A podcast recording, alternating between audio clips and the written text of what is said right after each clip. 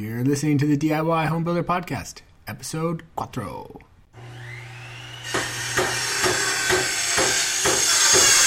Welcome to the DIY Homebuilder Podcast, where we discuss all aspects of building your own home. Whether you're acting as your own contractor and hiring subs or doing the labor yourself, building your own house can be exciting, stressful, and ultimately rewarding. Listen in with your host, Egan Lohman, as he interviews other owner builders and industry professionals and learn from them as they share their stories and experiences. Follow us as we go from start to finish on managing a new build. From securing a construction loan to scheduling and sourcing materials, and ultimately building on your future. And now, your host, Egan Lohman.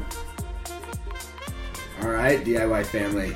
I've got my mother in law, Carolyn Broden, on today. She is a owner builder, but also a professional builder. Her and her husband ran a professional home building business for 30 years, 30 Close. plus. 30 plus. Yeah, building over 300 homes in and around Anchorage, Alaska.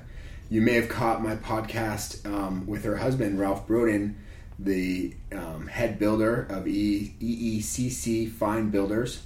And today I've got Carolyn on because I want to talk with her about relationships and managing relationships between not just the owners, between the husband and the wife, or whoever the owners may be, but also between um, the relationships between the owners and the subcontractors, between the builders and their children, perhaps, and all the various relationships that go into even the relationship between the builder and him or herself.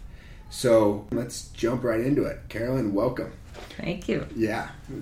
I actually have the pleasure of having my mother-in-law in my home. Usually, I do these interviews over over the phone, but uh, they are visiting us down from uh, Girdwood, Alaska, which is where they live, and um, unfortunately, they take off tomorrow. But it's been a great visit. So let's start by just talking a little bit about your first owner builder project, which was your house with Ralph years ago. You were pregnant with Molly, right? I was. Uh, yep. yep. Yeah. With our first daughter, we I was pregnant when we started building the house. Yeah. And I I was talking with Ralph a little bit about that. You guys were initially planning on building a log, but then switched that up just because of uh, some of the constraints around building with logs. Yeah. Logistics. When So- we realized how heavy they were. Right. and so then you switch to the frame, and it's a it's a beautiful home, and you know you you basically raised your family there in that town, and uh, my wife Jill grew up there, and you know that in and of itself is maybe reason enough to build a house because of the community and the just the involvement around it and how how personal it becomes, but maybe I can get you to talk a little bit about just that build project, managing the relationships with, you know, Ralph, because you guys were fairly new as a couple, and it was kind of your first project together, right? Yeah, it was. Um, I just we were. I really wanted to make sure it was done before the baby was born because we were just living in a little one room cabin without running water or anything on the property while we were building the house. So Oh, nice. it was quite the race to get the house done. How long did it take you guys? Well, actually, the entire project took us three years. But Okay. but once we started framing, you know, I mean, once it was framed, then it went more Oh, like at a normal pace. Yeah, yeah. The foundation took us a long time because we were building this very elaborate, beautiful handmade foundation. We would drive our down to the river and collect rocks and then mix mortar by hand. I did all the mixing of the mortar and then we placed because we were going to have this beautiful log house with the foundation, a rock foundation, I see. So, it's going to be exposed foundation. exposed foundation, and so that took um, two years because we only could work on it during our free time from our business. Right. So the business was going. You The were- business was going. Yep, we were Okay. building. Ralph was, um, yeah, we were building our first couple of houses in Girdwood as contractors right at the time too. Right, right. So Were those spec, or were did you already have owners lined up for those? no, they were owners. Actually, it was only one house, um, but we were, we built um, the fire station, the grocery store, and a restaurant Oh wow. too. So that, that's what we were building while we were building Oh, our that's house. awesome. Yeah. Okay. Girdwood is like 3,500 people. 2,500. 2,500. But then it was only 400. Oh, right. so they essentially, my uh, my in-laws basically founded this little town in, in Alaska, but it is beautiful. So what I mean, how, how did that go? That first build, and then just kind of the first early stages of EECC, working with Ralph, working as an owner builder, and managing those relationships. How did that? I mean, obviously there's always stress, and you're you're gonna have you know butt heads, but how did you guys kind of start managing that and fall into? Well, your- actually, it worked out really well for us personally because um, Ralph, he he's like the idea guy, and he's he can design and and plan, and that's like it was his passion. Whereas me, I just wanted to have running water and. and indoor plumbing Right. before I had a baby, Right. and I wasn't ever one of those people who like dreamed about designing a house or Yeah. you know Right. I just it was all about location. I just wanted to live in the town we were building in, and I wanted a you know a nice comfortable house. But okay, mo you know it so we didn't have really any conflicts Right. about you know about the design or you weren't arguing over paint colors and Right. things like that. Interesting. Yeah, so- and I think that is a big stress factor for a lot of builders. I mean, you can speak to this because you've had hundreds of clients, right. and you've probably seen some relationships fall apart. We have, and um, I don't know if they were always over the house, but we always said that um, building a house is going to be probably the one of the most expensive and the most stressful things you do in your relationship and your lives together. And so um, it really depends on the, the, the people building. Like, are they so often it'll be one either the husband or the wife who is really the most the biggest decision maker and the other one kind of goes along and you know puts in their two cents once in a while or whatever or sometimes they work really well together or at least they never argued in front of us Right. So know. Mm-hmm. those were the successful ones when people had kind of this definitive uh, div- division of labor. One Right. person being more of the designer, kind of like Ralph, Yeah. and the more the decision maker, and the other person not not taking a back seat, but kind of not caring so much about those those aspects. yeah What did it look like when you said they worked really well together? What is what does that look like? That's uh, when the decision making process goes really nice and smoothly because they're able to, you know, pick their flooring, pick their tile, you know. They're sharing the decision making, Right. but they just work well together. Right. Okay. Yeah. Yeah. So nothing we can really advise you on there. You either work well with your spouse or you don't. But if you know you don't, then having this divi- division of labor where one person, you know, you got to play on each other's strengths basically. And if your strength is not making quick decisions and executing that and your spouse potentially is better at that, maybe it's a smart idea to let them handle those kind of things. Just just putting that out there.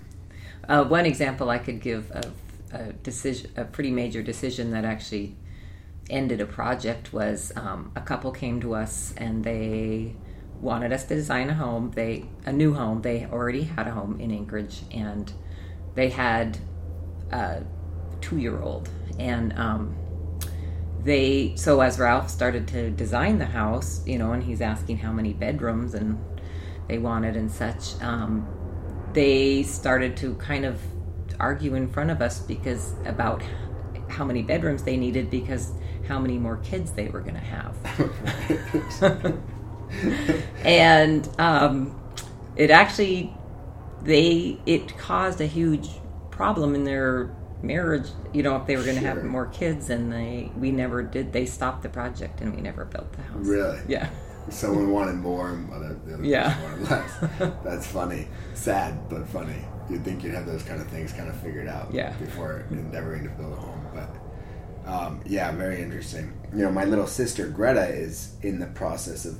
They're just designing. They've purchased their land and in Nebraska, and they're in the design phase. But uh, that is definitely a, a a funny thing to watch them kind of figure out who's who. Because Greta, I don't know if you've met my little sister. Yeah, of course Yeah, you have at our yeah. wedding. Um, is very strong-willed and and opinionated, but so is her husband. And watching them kind of work this this project has been really fascinating because Greta actually takes a back seat and lets her husband Brett really drive a lot of the decisions regarding like working with the subs. Mm-hmm. And so that's an interesting point. I mean, I know most of your clients didn't necessarily interact directly with the subs, but you guys did. So if you're playing that role of builder and working with the subcontractors, how did you how did you manage those relationships? Oh, between the subs and the clients? Or no, actually between as if you guys were the client or the owner builder. So between you and the sub. I mean, you you knew a lot of them and you kept using them over and over. Yeah. But were there times when you had a differing opinion or like you just you butted heads? Maybe they didn't do exactly what they wanted, financial stress, that kind of thing. And wh- how do you how do you get around that? You mean as the as the owner builder? Right. Or- yeah, or you Yeah. guys too, because I mean, even though you're building your client houses, you're you're essentially acting as the owner builder, mm-hmm. Having to Right. engage and work with directly with the sub. Yeah, I think the most important thing is to have a signed uh, Oh, bid contract. contract with your subcontractor on each portion, and you know the agreement. They give you the estimate, Yeah, their uh, or their bid on it, and then make sure it's agreed on. And right.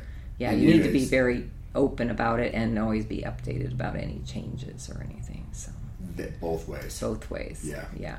And I mean, a lot of your subs were family fr- or friends, or at least you knew them and worked regularly with them. Yeah, I mean, some of them literally worked for us, you know, built houses or did their, whether it was the drywall or, uh, you know, electricians and painters, we seem to, you know, over the years, we probably went, th- they go in and out of business or whatever more often, it seemed like, than some other, other trades. But like um, framers, foundation, the foundation people, yeah, drywall, plumbing. We would literally use the same ones for 15 over. years, you know, over and over, yeah. But And so- regardless, always have a contract. Always have something. yeah, we always had, we still with all of them, and we always had a signed That's good to know. uh, estimate from them. Cool. Yeah.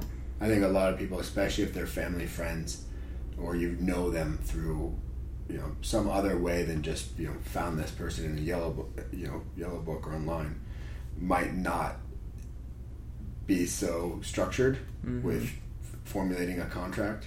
Yeah. But okay, good, good to know. Good advice. How about raising kids during this process? Because you guys had Jill and Molly from the get go. Like you didn't jump right into the. You'd been raising them from, you know, your the whole career, the whole time you guys were building together. And I know you took a hiatus to raise them, but Ralph was still working through the business. So Yeah. um, you know, my parents, Heather and I were much older. Then Greta was like eight when we when they were building. But I'm curious what it looks like to kind of be be in this industry and just be building when you have young young kids, and what that looks like. As the owner builder, Sure, yeah. If you can give Yeah. kind of turn it. yeah, trying to turn it. Um, well, I know as the um, the contractor, what part of the, what we did with our clients, we gave them a, we asked them to fill out an information sheet, and one of them was, of course, the names of their dogs and kids and ages and everything. So because that we expected them to be on the site all the, you know, Oh, to nice. see them and wanted Yeah, to be able to know who they were and everything. And um, These are your subs. no, our clients, the Oh, people we were building yeah, yeah, for. Okay. And um, so, um, yeah, I don't know. I'm not sure about that one. Yeah. Well, I mean, so yeah, that is tough because they were, um, they weren't actually building, right? They're just showing up and then have their kids there to kind of inspect and look Right. at the project, but they weren't actually building the project. Right. Yeah. Yeah. But we did have clients though who um, you wanted to put some sweat equity into the projects, and so they would come after hours with the with their kids and sweep and clean. You know, we always gave people the option as much sweat equity as they wanted to put into a project, Oh, even as a contractor. So yeah, a lot of them would go on Saturdays or show up the whole family and clean the job site and do that kind of stuff. How would you, how would you factor the, the the value of their work? Like, how did you determine like how much sweat equity they received from that labor? Or is it just about the timing because the, the project got done faster thanks to their help? It, it It sa- it would de- it would definitely save on their um, what fell usually under general labor. You Oh, know, yeah. our crew cleaning the project, Took time. and some of the, uh, you know, the the owners took it very seriously, and they really uh, they probably saved themselves maybe ten thousand dollars Really? Mm-hmm. Oh, that's interesting. by keeping the just keeping the clean. job site clean. Mm-hmm. You know, Ralph and I were talking about that the, the other day, and uh, you know, I think that's a huge factor for a lot of owner builders in general. Keeping a job site clean and putting in, regardless if they're going to act as just a contractor and not do any of the labor themselves. That's that's a really interesting point. Like just because you're going to be the contractor and you're essentially taking on the management component of the build, not the physical labor component of the build, you can still add to your already significant savings just by doing simple stuff, not mm-hmm. swinging hammers, but going in there and cleaning up, keeping that job site nice and tidy. You know, it helps you, and like Ralph pointed out, not only does it save time, energy, stress, but it also reduces theft, which I never thought about. A, a tidy job site keeps Yeah. people from coming in. It, you know, if your cool tools are laying all over, or if your lumber is scattered all over, it makes it pretty easy for things to get up and walk away. But if you got nice, neat piles, you know exactly how many two by fours are in that pile. Yeah, that's a good point. Um, how about let's let's move on. I wanted to keep this one kind of short because uh, I know you guys are taking off tomorrow and want to spend some more time with your grandson. But um, so we're coming up almost on a half hour, another ten minutes. But um, let's talk more about um, managing the relationship between the builder themselves and identifying, you know, what type of person they are, and based on that, what they can contribute or not contribute to the project.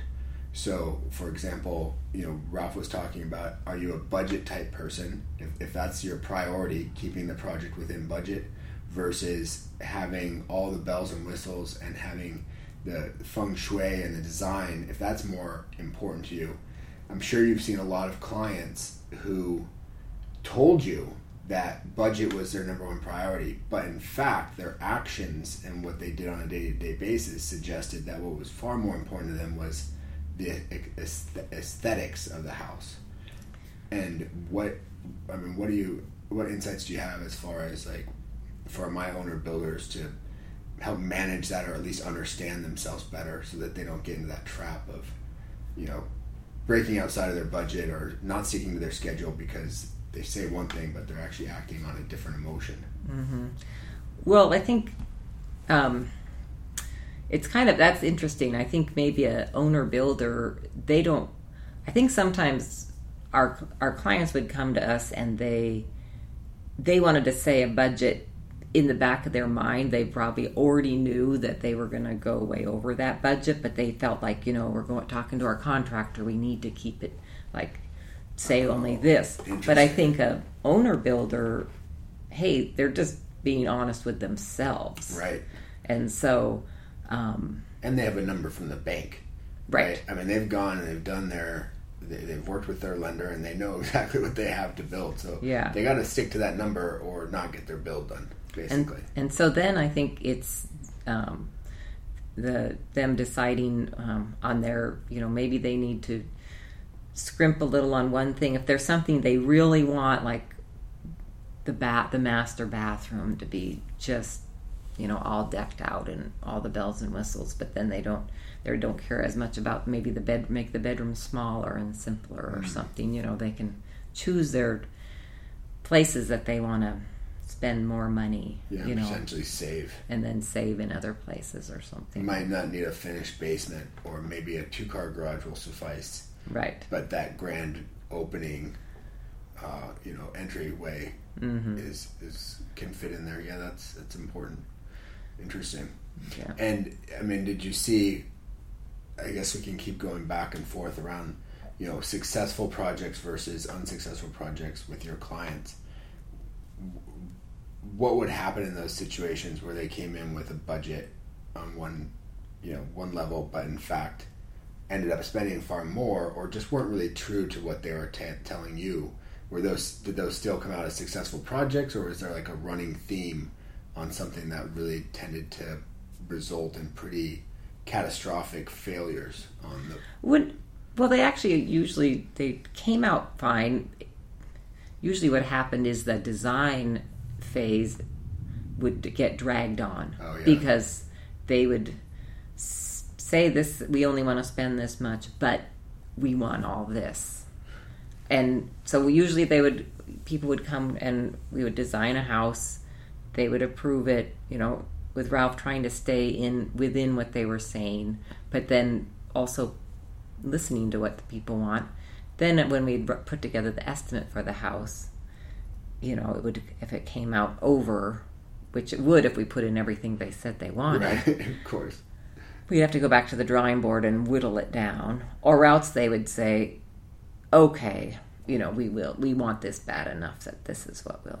right So okay you know, you really, it's what you're willing to give up, or if you need to, to stay in your budget. Right. You know, yeah it's the, the whole process is a one big compromise right? and in this case with yourself Yeah. which can be really trying and, and difficult for people right even with themselves it's, Mm-hmm. Yeah. it's tough to come to the realization that you have to give up something in order to get the thing that you really want And there's certain things that we just, you know, we were a, we had our, we were our reputation was on very well built houses, and um, there were certain things we just wouldn't do in Alaska. You you know we did double pane windows, and you know there's and two by six framing. I mean we just did not build. If you wanted a really really cheap house, we just didn't build it. Right. You know. Right. Yeah. So that's. But I think a lot of my owner builders are kind of coming from that same point of view, right? They're building their own house and they are doing it to stay, you know, to, to keep costs down, but also to get the most house for their mm-hmm. money. Yeah. So they might not build the most grandiose house. Like you guys put up 10,000 square foot, you know, just awesome mansions. But, But we also put up, you know, fifteen hundred square foot. oh, really? Yeah, Oh, we, we no house too big or too small. Right. Just well built, just always well built. Yeah. and not always fancy. Right. Just well built. So Yeah. what was the what was the price range like? Um, appraised value, not not build value. Well, and that's also you have to realize it's actually over a thirty-eight Oh, year span. yeah, yeah, so it really, you know, For sure. what we were building thirty-eight years ago is Yeah, yeah.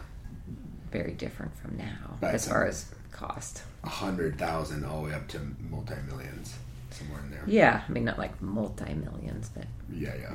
Two or three million, you know. But um, yeah, we definitely built houses 38 years ago for you know a couple hundred thousand. Nice. Yeah, Which is I don't know what the. I look forward to getting feedback from my listeners and from the website to understand what what is that kind of median range of an owner builder and how much they're they're typically spending on a project. But I, my gut tells me it's around three hundred. yeah. So Well, yeah, it all depends on the. It's per, per square foot, so depending on how big. and location. Yeah. yeah, materials and, and resources. All right, well, let's see what time we're at. Coming up on 25 minutes. I want to keep this to about a half an hour. But, um, you know, you, you managed the projects while Ralph was designing and building. You were in the office running the administrative stuff and trying to keep projects within budget and on schedule. And so I guess I'd love to sign off kind of talking a little bit more about what that looked like for you and any advice you have in that arena for our owner builders trying to, you know, manage not just tasking out all the things they have to do to bring their project to completion, but how do they keep themselves on task to keep within schedule and mm-hmm. also hopefully within their budget? Was there software you were using or just approach or methodology? That's funny because we actually tried to develop a, a computer, you know, schedule to work off of, and it was just too hard to keep it. It was more com- complicated than it seemed to keep it up to date and accurate. Right. And so um, we ended up mostly just using literally more of a on the wall sheet that we, you know, Oh, marked and stuff. Like a whiteboard or Yeah, we did whiteboards or you know some kind of a calendar, Uh-huh. you know. But um, as far as uh, keeping the jobs, the the projects moving smoothly and on schedule, which is one of the most important parts of staying on budget, and um, and on time, which time and budget work together. You know, Sure. um, we was the decisions the clients. So the build the so in this case the owner builder's decision making, um, being on time and staying you know Right, being Accurate. able to make a quick decision and stick to it, and not wishy washy after the fact. and having it made in time. Um, what we would do after we um, had um, gotten a, a client signed up and signed a contract, um, if we had one with them, was um, I would send out a letter called the client decision letter. Oh, interesting. And they, it would be a list. Literally, uh, it was a timeline saying, um, by the, before we start the foundation, you need to have decided this. By the time the foundation is finished, you need to have decided this. At the beginning of framing, this needs to have been decided. And by the time framing is finished, this needs to be decided. Ooh, can I get this? I have, I have the, the Do- letter. do you? Yeah, but at home. if you do, I'd like to get a handwritten Yeah. copy of that, and if it's okay with you, I might make it available on the website. so Yeah, it's see it. and then it's you know by the time the it's done being sheetrocked, you need to have decided this. You know, so it keeps Yeah. it gives the the the owner a a visual timeline because they can look at the they can just look at the house and they know oh my they're almost done framing I need For to have decided this yeah Oh, that's great. Mm-hmm. Obviously, as as far as like appliances well electrical you know by the time it's done frame when it's once it's framed is when you walk through and do your electrical roughing Sure. with your your lighting consultant you know or if you if you have one or unless you know where you want to put all your lights right, right. but um what would that consultant be doing? Just helping you place them, or also purchase and find the right fixtures? We ours we worked with a, a lighting gallery and we always have a, had a specific person who would come to the job site. I mean and the electrical walkthrough was like a six hour thing and it's always in an un it's just a framed building and often in alaska you know it'd be 20 degrees or 15 degrees out. Everybody in coats and mittens walking around doing the electrical walkthrough Right. literally planning where every light is going to go because the electrician has to know that and every outlet For sure. Uh-huh. And so, does that cost? no That's a free service hmm by the. Who, who is this person? Who do they work for? Uh, up there it was Brown's Lighting Gallery. I don't know. Okay, you know, so it's a lighting outlet. yeah, lighting retailer. hmm retailer. They would send somebody out to walk through and help you under the auspices that you'll purchase your fixtures from them. Mm-hmm. Did you have to? Not all of them. No, Really? No. Oh, that's interesting. That's a nice handy tip. so go. You can go down to your lighting. Are there other like? What would you call that? Services, those kind of free services to help you. I mean, it's obviously going to benefit the business uh, that you're working with there, but you know, if you don't have that kind of mind or that knowledge, that's very beneficial to have somebody else come into your, you know, framed out house and help you kind of think about where you want to place your lighting or where you want to place your appliances, um, all of that kind of stuff. So that it helps you take a little bit of the design burden off your shoulders. Um, I really like that. That's very interesting. I never knew that. My parents did not do that. I think they did. They went through and kind of said, "All right, we'll have lights here, here, and here." And reg- often I look back and they definitely missed some outlets. Right? They didn't have either the, uh, the the the lighting box in the ceiling where they wanted, and they had to go back and do that, or they didn't have the outlet in the place for a floor lamp. Yeah, You know, so thinking about that stuff way beforehand would be very beneficial. and of course Ralph always was in on that too with his Sure. um, opinion on stuff. Right. right. Ralph is opinionated. I mean, but we also had uh, other uh, lighting consultant who was by the hour too. Oh, you know, for for other projects. So I, I mean, it can go Either way. either way. Yeah. Yeah, yeah. But that's interesting to know that it's possible to maybe find uh, free services like that or pay them. Either way. Um, but we were talking about something just recently there that I also wanted to keep diving into. The decision making. Yes, thank you. Exactly. Being that type of individual, or if you can't, find somebody, even hire them, because it's going to save you in the long run. If you're not the type of person that can just make a quick decision and move on, then find out somebody who can. Maybe it's your spouse is better at that, and you didn't even know it. Or you can hire somebody to manage that part for you. Yeah, a perfect. Did you guys ever do that? I know you um, initially you did some uh, where you you basically signed on as the contractor so that your friend or client could get a, a construction loan, mm-hmm. but but you really weren't hands on. You certainly weren't building those projects. You were just kind of acting as um, some sort of security for the bank. But yeah, and a, and a consultant, like it was a set fee, and they could come in at any time and ask Ralph any amount of advice. oh, everything. nice. Yeah. So in that case, and we helped organize some of the, you know, we did help with some of the organizing of the subs and stuff. Okay. Yeah, just but mostly hands off. But yeah. So that would be a scenario which you know some of my owner builders, if they're not great at making those quick decisions, maybe that's an option for them, mm-hmm. where they mm-hmm. get a professional contractor on hand to just kind of run things by and help them keep things moving along. Mm-hmm. That's an interesting option. Very cool. Well, we're now over half an hour, and I want to get to that chocolate cake. So I think we're going to wrap it up. But Carolyn, thank you so much. Oh yeah, it was fun. Cool. Yeah. Good. I think it's been incredibly insightful and valuable. So I really appreciate it. And with that, we're signing off. Okay, DIY family.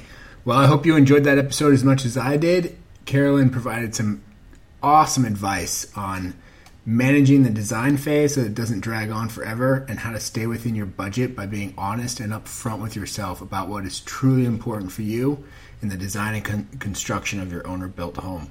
So, a huge thank you to my mother in law and my entire extended family on that side, my wife's family, because they've been just so supportive and helpful, not just with, you know, the podcast and the website, but also with Jill and I's own owner builder project as we move forward, um, designing and starting to think about what type of house we want to actually build and where. Um, they've been an invaluable resource for us. So I hope to bring them back and share more of their wisdom with you. But I do have to give a public apology because I'm an idiot and I mispronounced their last name, my wife's maiden name three times in this episode in the very beginning. Their name is Brodeen, not Broden, even though, in my defense, it is spelled B R O D I N without the E. So it, I, I, I pronounced it like it's spelled. So there's a backhanded compliment. My father in law is going to kill me. But anyway, sorry about that, you guys. I do actually know what your last name is, Brodeen. And I love you very much, and I'm super grateful to have you guys in my life and to have come on this episode and on these podcasts. So, with that, I'm going to sign off. And as always, um, DIY family, if you could leave me feedback, go find us on iTunes or Stitcher or on our website, DIYhomebuilder.org, and leave comments. I would greatly appreciate it. It helps the show's ratings, it helps me it helps me improve and it helps me get to know you, my listeners, who this show is all about. So, with that, Egan Loman signing off. And remember, keep swinging hammers and pounding nails.